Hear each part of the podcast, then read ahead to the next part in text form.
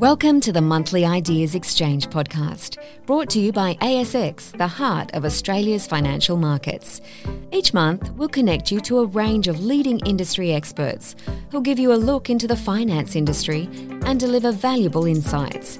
Hear about important market events, industry research, tips for your own market research, as well as innovative products to help you diversify your investment portfolio. Hi, everyone. Welcome to the Ideas Exchange podcast. Now, before we get into it, I just wanted to say a huge thank you to all our listeners who have helped supported the podcast since it first launched exactly a year ago. I've hoped you've found the podcast useful in your investment journey, and we appreciate everyone's support and feedback. After this month's episode, I'll be taking a step back from the podcast, but we'll have two fantastic hosts, Anastasia Anagastakos and Helen Chong, two of ASX's business development managers in the wealth management space who will bring a lot of experience in the finance industry and a fresh new perspective on investing. Now, in this month's episode, I chat with Morgan Potter and Gordon Reid, two of the co founders of Nine Mile Financial, one of Australia's biggest market makers, as we learn about one of the most important market participants in the ETF ecosystem, market makers. In this episode, we cover a diverse range of topics, including what the role of market makers are, how market makers price ETFs, how they navigated the COVID 19 pandemic, and a whole lot more. So, a really exciting episode ahead. Let's get into it with Gordon and Morgan. Gordon, Morgan, great to have you both on today. Thank you very much Thanks for having us, man. One of the most unique features of ETFs is that all ETFs have market makers and they play a really significant role in the ETF ecosystem. And really, how they do this is they ensure ETF prices are accurate and that the trading of ETFs they're smooth in all market conditions. So now, despite market makers, you know, being one of the most important market participants in the ETF ecosystem, we still get a ton of questions from investors. Um, so I th- guess it's great to have you both on here today to help us understand more about the role of market makers as well as how they support the ETF ecosystem. So really, I think the best way to start off is I might throw a question over to you, Gordon. Most investors, they are probably familiar with major ETF providers like your iShares, BlackRock, BetaShares, etc but I'm sure some might be not so familiar with market makers such as Nine Mile. So maybe Gordon, could you tell us a bit more about Nine Mile and what you do? So we're we're a small Australian firm. We started in 2016. I say small, but we're the second biggest uh, market maker by turnover in Australia at the moment. Morgan and I were working together in a large institu- institution previously in New York, actually, and we just sort of found that trying to build a business like a market maker inside a bank with this ever increasing burden of regulation was a little bit stifling and difficult to actually get things off the ground properly. Uh, and we identified an opportunity back here in Australia in the market for a new market maker uh, to introduce some more competition and decided that you know let's let's do this and, and start from scratch and, and become another market maker in, in the Australian market and that's what we've been doing for the last five years. If I could just add a couple of points. Um, first, uh, you know I think from from from our perspective, ETFs bring such an amazing opportunity to investors they're low cost, uh, access incredible managers, access global themes, trends, different sectors, all via a single instrument listed on the ASX. Secondly, I think technology has changed not only the way people invest, but also who invests. And as a result of the ETF growth that we've seen,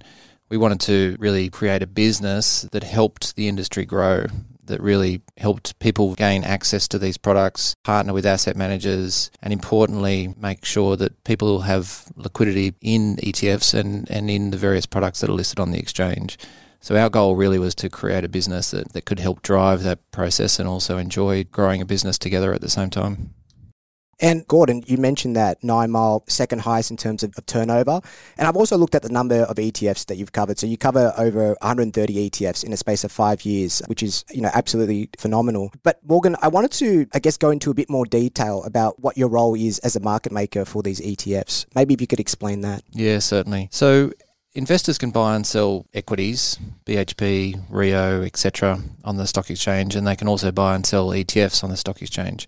So for us, we are there to provide operational efficiency. We're there to provide liquidity on the exchange as a specialist trading firm. The role of a market maker really is to ensure that investors wanting to buy these ETFs are able to do so. And that really comes down to liquidity and providing liquidity at a price for people to invest. And that's not just investing into the securities, that's also divesting if they want to sell the securities and then purchase something else. So, as a liquidity provider, Nine Mile helps maintain and improve the overall transparency of the ETFs by quoting bids and asks around a net asset value of the ETF. And so, f- by providing that liquidity, we make it easier for investors to really access that stock and many other ETFs that, that exist on the exchange as a result of that. So, when you're saying you're providing liquidity, uh, are you saying that, say, for example, I buy or, or I choose to sell an ETF? Uh, are you kind of taking the other side? Is that kind of what you mean by providing liquidity? Yeah, exactly. I guess it's providing liquidity is really an industry term, but if essentially it's we agree to purchase securities at a certain price and we agree to sell securities at a certain price. So it's the role of a market maker is a regulated role by ASIC, and it's a role that's really important for the exchanges and the issuers to make sure that when people want to invest, and if the if the ETF doesn't have enough liquidity or enough people trading it at any point in time, then we step in and provide that accessibility effectively for people to, to really buy and sell those securities. And it ensures, particularly during times of volatility, it ensures that people have a guarantee that someone's going to be there at any point in time to be able to purchase those securities if they do want to divest or if they find an opportunity or a manager that they really like, then they can obviously purchase those ETFs and we, we become the seller of those ETFs to them. So when you're quoting your buy price or your bid and ask prices, uh, as well as your volumes, Morgan, what sort of factors do you take into account when deciding what prices and volumes f- for ETFs? Yeah, I mean, it's, an, it's a great question because there's so many different flavors of ETFs. There's ETFs that have have underlying fixed income constituents. There's ETFs that cover thematic sectors that are offshore, equities, there's commodity ETFs. So there's a vast range that people can access. And I think that's the most exciting thing about ETFs for retail, for institutions to really gain access to that. But it's really, I guess, the understanding of how these instruments are priced is really quite key. And so the factors for us are we decompose the ETF, which means that we look at the ETF and we look through the ETF to what the underlying constituents are, firstly and then we obviously look at the liquidity profiles that exist for all of those constituents to make sure that we can price them properly. Are they on a real time exchange? Is the exchange live at any point in time? For example, some of the constituents might be US based, so they're closed. Some might be in Europe, some might be in Australia. So for us, it's really we have to come up with a value of that mm. ETF at any point in time. So that value is really derived by us understanding the products, understanding what the prices are of those products at any point in time. And if some of those instruments are closed, then it's really understanding what we can do to substitute those securities with other securities to be able to then roll up those constituents to a price that is equal to the net asset value of, of the ETF at the time. And when we say net asset value, that's just basically the value of the underlying assets in the ETF. Is that, is that what you mean? Exactly. So it's the it, the ETF really the, the price of the ETF is determined by the underlying constituents. So in a very simple example, if the ETF is just made up of BHP and Rio and it's a 50% weight on each of those securities, then it would just be price times the number of shares in that portfolio and the sum of those really add up to the net asset value of the sum of the assets underlying, which is effectively BHP plus Rio. So, Morgan, you touched on a pretty interesting point. You mentioned that you also make markets or, you know, you provide liquidity prices for ETFs that hold, say, underlying shares that don't trade during the Australian trading day. An example is uh, US shares. And you mentioned that you look at certain proxies or something that you look at. Could you go into a bit more detail about that? Yeah, certainly. So I guess one of the advantages of ETFs are you can get access to Microsoft and Google, you can get access to Exxon, you can get access to companies that trade in Sweden or Great Britain. But given the time zone differences and the fact that exchanges don't trade 24 hours a day, then a lot of those securities aren't open at any point in time. So if we take an example where Microsoft is a constituent of an ETF that's listed on in Australia, then Microsoft is closed. So what we would do then is utilize futures or another equity that was correlated to Microsoft that's open in a, in our time frame to really understand where we think Microsoft will open when the US opens the next morning. So that's really for us to be able to again roll up what do we think the fair value of this ETF is at any point in time, which really comes back to where if all of the instruments were open, then we can easily calculate what the fair value is because it's obviously the price times the volume mm. in the portfolio. But for those ETFs that have constituents that are closed, then it's really a substitution of something that is saying Microsoft will be at X dollars tomorrow, and usually that is a futures contract or a security that's listed potentially in Japan that's highly correlated to that security. So you mentioned uh, earlier that you're regulated in terms of when you provide liquidity. So are there any certain like minimum requirements when you publish prices and volumes? You know, for example, is there a limit in terms of what sort of prices that you can uh, set for an ETF or the minimum number of units you need to make available throughout the trading day? Yeah, absolutely. So it's a great question because there's two factors here. Really, the regulator wants to ensure that the market maker that is providing that liquidity does so in an orderly fashion and make sure that the market maker maintains an orderly market. And the exchange where the instrument is listed also wants to make sure that the market maker is operates under a certain rules to ensure the investment by people into these securities are done in the most efficient manner. So when a security or an ETF gets listed, the exchange, ASX, will say that that security needs to operate in a certain schedule. And that schedule means that it, it really is a schedule governing what rules the market maker needs to abide by. And so that means that there are three things. There's a minimum quote size that we need to ensure that we provide. So that means uh, a dollar size that we need to be at a minimum on the bid and the offer. So that might be fifty thousand or hundred thousand dollars. Again, to make sure that if anybody is selling or buying, there's enough liquidity there or enough dollar value in size that they can access at any point in time. So that's the first one, minimum quote size. The second one is a maximum spread between our bid and the our offer. So again, making sure that that isn't too wide for investors, and again protecting the interests of the investors to make sure that obviously when they want to buy from us or sell to us, then obviously there's not too much of a price difference. The third factor is a minimum amount of time that we need to be in the market. So the market opens at 10 a.m. and closes at 4:10 p.m. So we need to make sure we're there for a certain percentage of the time during that day, and that's usually set at 90%, which means that we can have periods that we are out of the market. It might be for technical reasons, it might be because instruments are potentially closed or there's in, they're in trading halt, but we need to be there for 90% of the time in any one trading day to make sure again that people have access to the liquidity to various prices at any point in time regardless of market conditions. And Morgan, you know, one thing when we talk to investors, and I've also spoke to a couple of the ETF providers, and they provide this feedback as well, is that their clients love ETFs because generally when their clients are trading units in an ETF, they're able to get an ETF or buy and sell units in an ETF that's quite close to what you said that like the fair value of an ETF. So I was wondering, could you explain how market makers like Nine Mile, how you help keep the price of ETFs close to the underlying value of the assets of that particular ETF? Yeah, absolutely. So I guess there's probably two points here. Firstly, ETFs are simply an, an, instrument that holds a number of other instruments, and each one of those instruments is is able to be traded. So BHP, for example, as in my earlier example, may be an instrument within an ETF, and so that means that all of the instruments within an ETF are very transparent to everybody in the in the investment community. So everybody, in theory, see where that ETF should trade at any point in time. Secondly, ETFs are an open ended unit trust, which means that the units in the fund can be created and redeemed on a daily basis by an authorized participant. And an authorized participant means that it's someone's allowed to create units in the fund.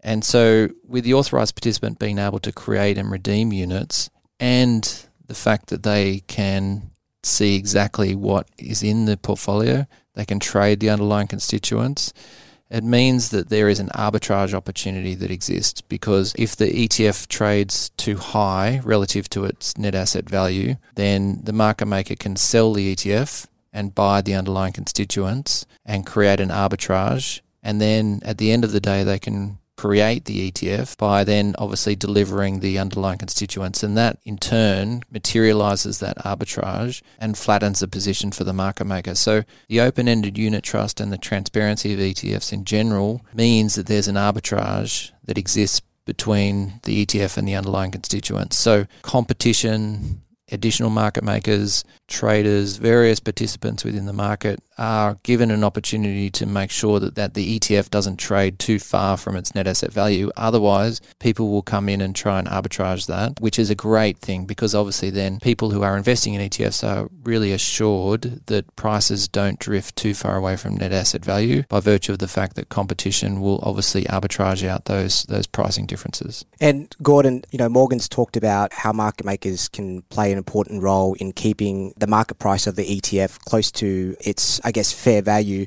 And, you know, Morgan's mentioned the arbitrage mechanism. And they also ensure that trading occurs smoothly in all market conditions. And this is also including volatile market conditions. So, what I'm curious about is during that COVID sell off in March 2020, we saw a lot of volatility and uncertainty around the pricing of, of asset classes. And you would know for sure so maybe could you just walk through, you know, how you stayed on top with pricing ETFs at a fair value during this very difficult time? Yeah, sure. I mean, as, as Morgan mentioned, particularly with domestic products where anyone can look through and see all the constituents of that ETF, uh, you can precisely calculate what the fair value is at any given time, and there's no ambiguity there. So what's really important is being able to update and provide your prices to the market in a timely fashion, so that your price of your ETF is not lagging what the underlying market is doing. And that's really all about having a, a scalable technology platform that it you know, latency is super important to us, but so is that latency being able to remain reliable, consistent during times like COVID. I mean, there's volatile periods and then, and then there's COVID, right? So that's like, you know, unprecedented. So for things like the domestic products, it's all about we just got to be quick. And that's something we're continually in, investing in. We put a lot of energy into that. But then for those products that Morgan spoke about as well, where there might be some US underlyings, you know, some of the easier ones like the Microsofts and the Teslas, where we're just, you know, we might just be proxying with S&P 500 futures or something. It's less of an issue. But for the more complex products, where it could be a, a basket of global futures, some depository receipts, or other equities um, in different time zones, those proxy relationships may break down. And then we're in a situation where our proxy is not necessarily tracking or predicting where the instrument we're trying to proxy out is going to open the following day. So in those cases, we, we may have to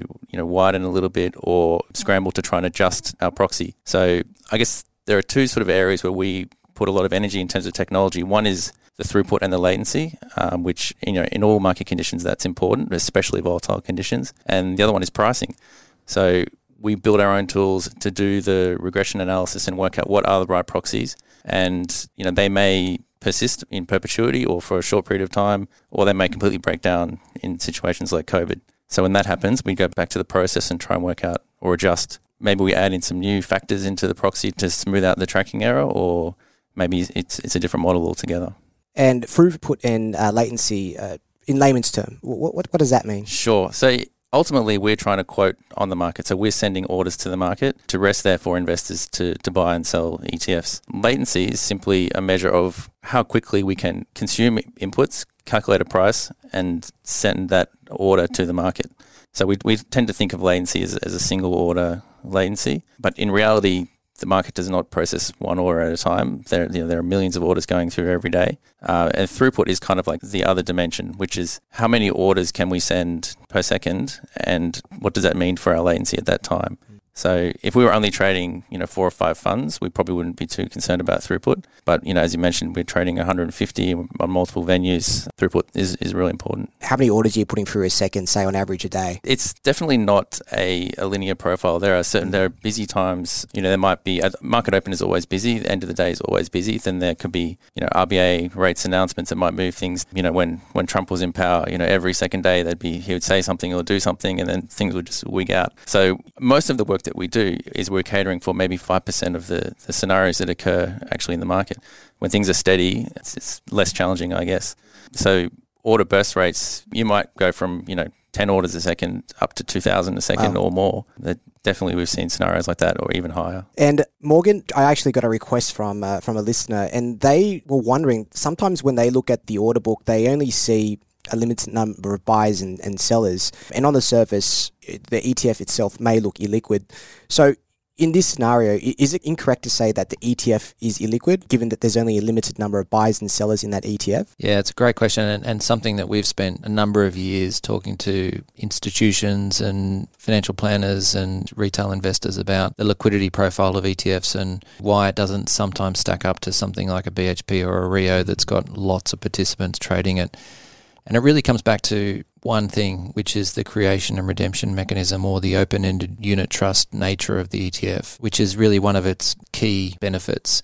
And so the liquidity profile that's on the screen is obviously important because that means there's an immediate ability for people to transact. But really, it's about because there's an open ended nature to the ETF, the market maker can continue to sell or continue to buy at a, at a certain point in time or price indefinitely because of the ability for the market maker to create units in the fund continually, and that happens on a daily basis. So we try and work through what is the right quote sizes that should go onto the market relative to the underlying liquidity profile of those stocks. So, for example, if you've got a fixed income ETF that's got a lot of hybrids or mortgage backed securities that are illiquid, then that's the really the only constraint that we have is how do we purchase the underlying mm. securities to then deliver those securities to the issuer to create those units. So, for domestic equities, you know, there's always liquidity in the underlying constituents. So people shouldn't be discouraged by the fact that there is smaller amounts of liquidity on ETFs because the market maker will continue to replenish those quotes and ensure that investors are able to buy and sell much larger amounts than is on the screen at any point in time, purely because of that creation and redemption mechanism. And Gordon, you mentioned before you covered over 100 ETFs, and you mentioned the times when you could be doing a thousand transactions in a second. And I think when I put into context, when you're making markets for 150 ETFs, each of those ETFs can hold tens, hundreds, thousands of stocks and bonds. And we've also learnt by chatting to you both that you're also constantly adjusting prices based on what's happening in, the underlying value of, of the assets of that particular ETF. So my question is, how on earth do you keep on top of everything? Yeah, it's, it's a great question. I mean, technology is absolutely critical to our business. I think that's there's no doubt about that. Um, but it, it's more than that. I think even if with a huge team of traders, trying to manage that amount of activity is extremely difficult, or you know, in, in today's world, impossible. I would say we spend a lot of time iterating over. You know, we built our, our trading platform from scratch, so we have complete control over what we do. And we spend a lot of effort trying to make sure that the right information is available to the trading team at, at any given time. Trying to present everything all the time is, you know, it's impossible and it's extremely unwieldy. So things, you know, like do we think we're pricing correctly? Um, what are our margins? Where's the flow in the market at the moment? Are we meeting obligations for where we have obligations that Morgan talked about earlier? Uh, we try to make sure all these key things are, are presented, you know, in the most efficient way possible. Like some, sometimes our, our front end can look like a like a bit of a Christmas tree. There's red lights here and green lights there, blue lights there, and you know, we use sounds popping off, and it's quite fun actually coming up with these sorts of um, triggers, and we can grab people's attention and say, you should probably focus on this for the next you know next couple of minutes. Yeah, so it's it's all about the technology and it's all about trying to make sure that you know we're presenting information mm. as efficiently as possible. And then when we do find gaps gaps in the platform where you know we're not doing something as well as we think we can, mm. um, there's a real discipline there to go back, do some design, and build into the platform an automated solution. Automation is absolutely key, rather than to just sort of band aid over with manual processes. So we try to keep that discipline and constant you know interaction and iteration between the trading team and development team to make sure that you know we can stay on top of all this uh, trading. It's really a, a fun exercise and, a, and quite amazing because you end up you're consuming data from many many exchanges globally that are open Chicago futures LME different exchanges in Asia and so really as Gordon mentions it's a it's a, the scalability and, and the ability for us to process data quickly efficiently is so important because you've got a limited bandwidth with people. So the technology really has to be the driver of that scalability and to make sure that obviously it's it's correct at any point in time. So the process really for us is to spend quite a lot of time up front making sure that we're choosing the right proxies, we're choosing the right constituents, we're using the right exchanges, mm. we build the models properly so then the traders can really sit back, let the technology make sure that it can scale across many, many instruments, whether that's 150, 300 or 1,000 plus and have the confidence to then make sure that we're right because obviously we need to make sure that the investors are getting the right price and we need to make sure that we're managing our risk appropriately mm. as a result of that. And Morgan, you know, after speaking with you guys, I don't think there are many people in the industry that who are as knowledgeable as you guys when it comes to uh, trading in an ETF. So I was wondering if you could share with our listeners any tips when it comes to buying and selling ETFs, just to ensure they don't get caught out on the wrong side when trading ETFs. Yeah, absolutely. I mean, ETFs thankfully trade like any other security. You can buy and sell ETFs through the app on your phone through CommSec, through your broker of choice. That's the beauty of ETFs, really. But there's some strange nuances that, that I guess people should really be aware of. Firstly, Australia has obviously an opening auction, which is graduated over a number of minutes and an alphabetical opening of the underlying securities. And then the closing auction obviously is a, a final snap at 4:10 p.m. So those two periods are really periods of uncertainty for market makers because market makers in the opening auction don't have all the information at hand. For example, Telstra doesn't open until later in the auction cycle. So if Telstra is an underlying constituent in an ETF at 10:02, then the market maker has to try and predict where will Telstra open. And so there are certain pieces of information available to us to be able to work out where the indicative auction price is for that security, but it can vary depending on the time that you, how far away you are, and also what type of volatility environment you are in. So during those times, generally market makers are slightly wider than they would be during the continuous market. And then additionally, during the close, the same thing applies.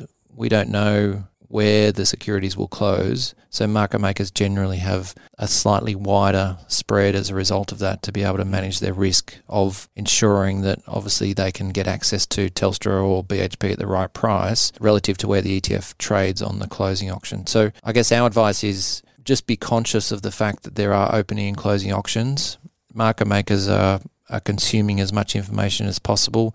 But when there is a trading halt that exists in a certain security, today, for example, CSL's in trading halt uh, pending an acquisition, that's usually a large constituent in a in an ETF. And also, if constituents are closed mm. due to auction times or closing auctions, etc., then it's hard for market makers to price and hedge that. So really, the best times are when everything's open, and really I guess our advice would be just be conscious of the fact that certain securities within the portfolio might be closed, whether it be due to an auction, and that will affect the pricing of the ETF. Not because the market maker takes an adverse view on the stock, not, not at all. It's really just about making sure that the market maker has the ability to hedge mm. the exposure that it gets when it buys or sells an ETF to somebody. Final question for you, Gordon. You know, market making, it's quite a tricky topic, but you guys have done such a, a great job just, you know, explaining some of the fundamentals behind it. And I'm sure a, a lot of our listeners, um, when they're listening to this podcast, they'll probably want to learn a bit more about it, given the importance of market making uh, in the ETF ecosystem. So, you know, for those who want to, you know, follow your work and uh, learn more more about ETF market making, uh, where can they go to? Yeah, sure. I mean, it's definitely true. It's a quite a, a niche part of, of finance in general.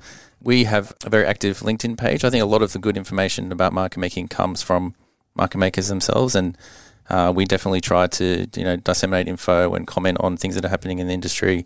I think there's even a book review up there at the moment. So definitely find us on, on LinkedIn. Also, you know, we have a website there as well. And, you know, we're always looking for, for good people to come and join the team. So you can, can contact us. There's a link there for, for careers as well. So what's the book that you were reviewing? Uh, Trading at the Speed of Light. Good one. I'll, I'll check that out. Well, Gordon and Morgan, this concludes this month's episode. I just wanted to thank you both for taking your time out to help explain market making. It's not the easiest topic to um, to articulate, but it's great to have you guys on to be able to explain something that's quite fundamental to the ETF ecosystem. Have a good Christmas and New Year, and hope to have you guys both back down on the road. Sure. Thanks very much, Martin. Yeah, thank you, Martin, and really appreciate your time and happy holidays, everyone. Well, that wraps up this month's episode. It was awesome learning about the role of market makers in the ETF ecosystem. In particular, how they help provide liquidity and help investors enter and exit their chosen ETF at a fair price throughout the whole entire trading day. Now, in next month's episode, Anastasia will be chatting with BetaShares to learn about one of the most talked about topics in 2021. You guessed it, cryptocurrency. So stay tuned for a really exciting episode that you can't afford to miss. For now, keep safe and we will see you next episode. Test your trading skills and sign up for the Options Trading Game, suitable for all experience and knowledge levels. Visit optionsgame.com.au to register. ASX Limited ABN 98008 and its related bodies corporate, ASX, makes content available for podcast, content, and the content may be downloaded on these conditions. ASX grants a non exclusive license to download the content for private and non commercial use only. You may not use the content for any other purpose, including without limitation distribution to a third party or implying a connection between you or any third party and ASX, its employees, or contractors. The views, opinions, or recommendations of the author or speaker in the content are solely those of the author or speaker and do not in any way reflect the views, opinions, recommendations of ASX. The content is provided for educational purposes only and is not intended to include or constitute financial product advice. You should obtain independent advice from an Australian financial services licensee before making any investment decisions. ASX does not give any representation or warranty with respect to the accuracy, reliability, completeness, or currency of the content. To the extent permitted by law, ASX and its employees, officers, and contractors are not liable for any loss or damage arising in any way, including by way of negligence, from or in connection with any information provided or omitted, or from anyone acting or refraining to act in reliance on this information.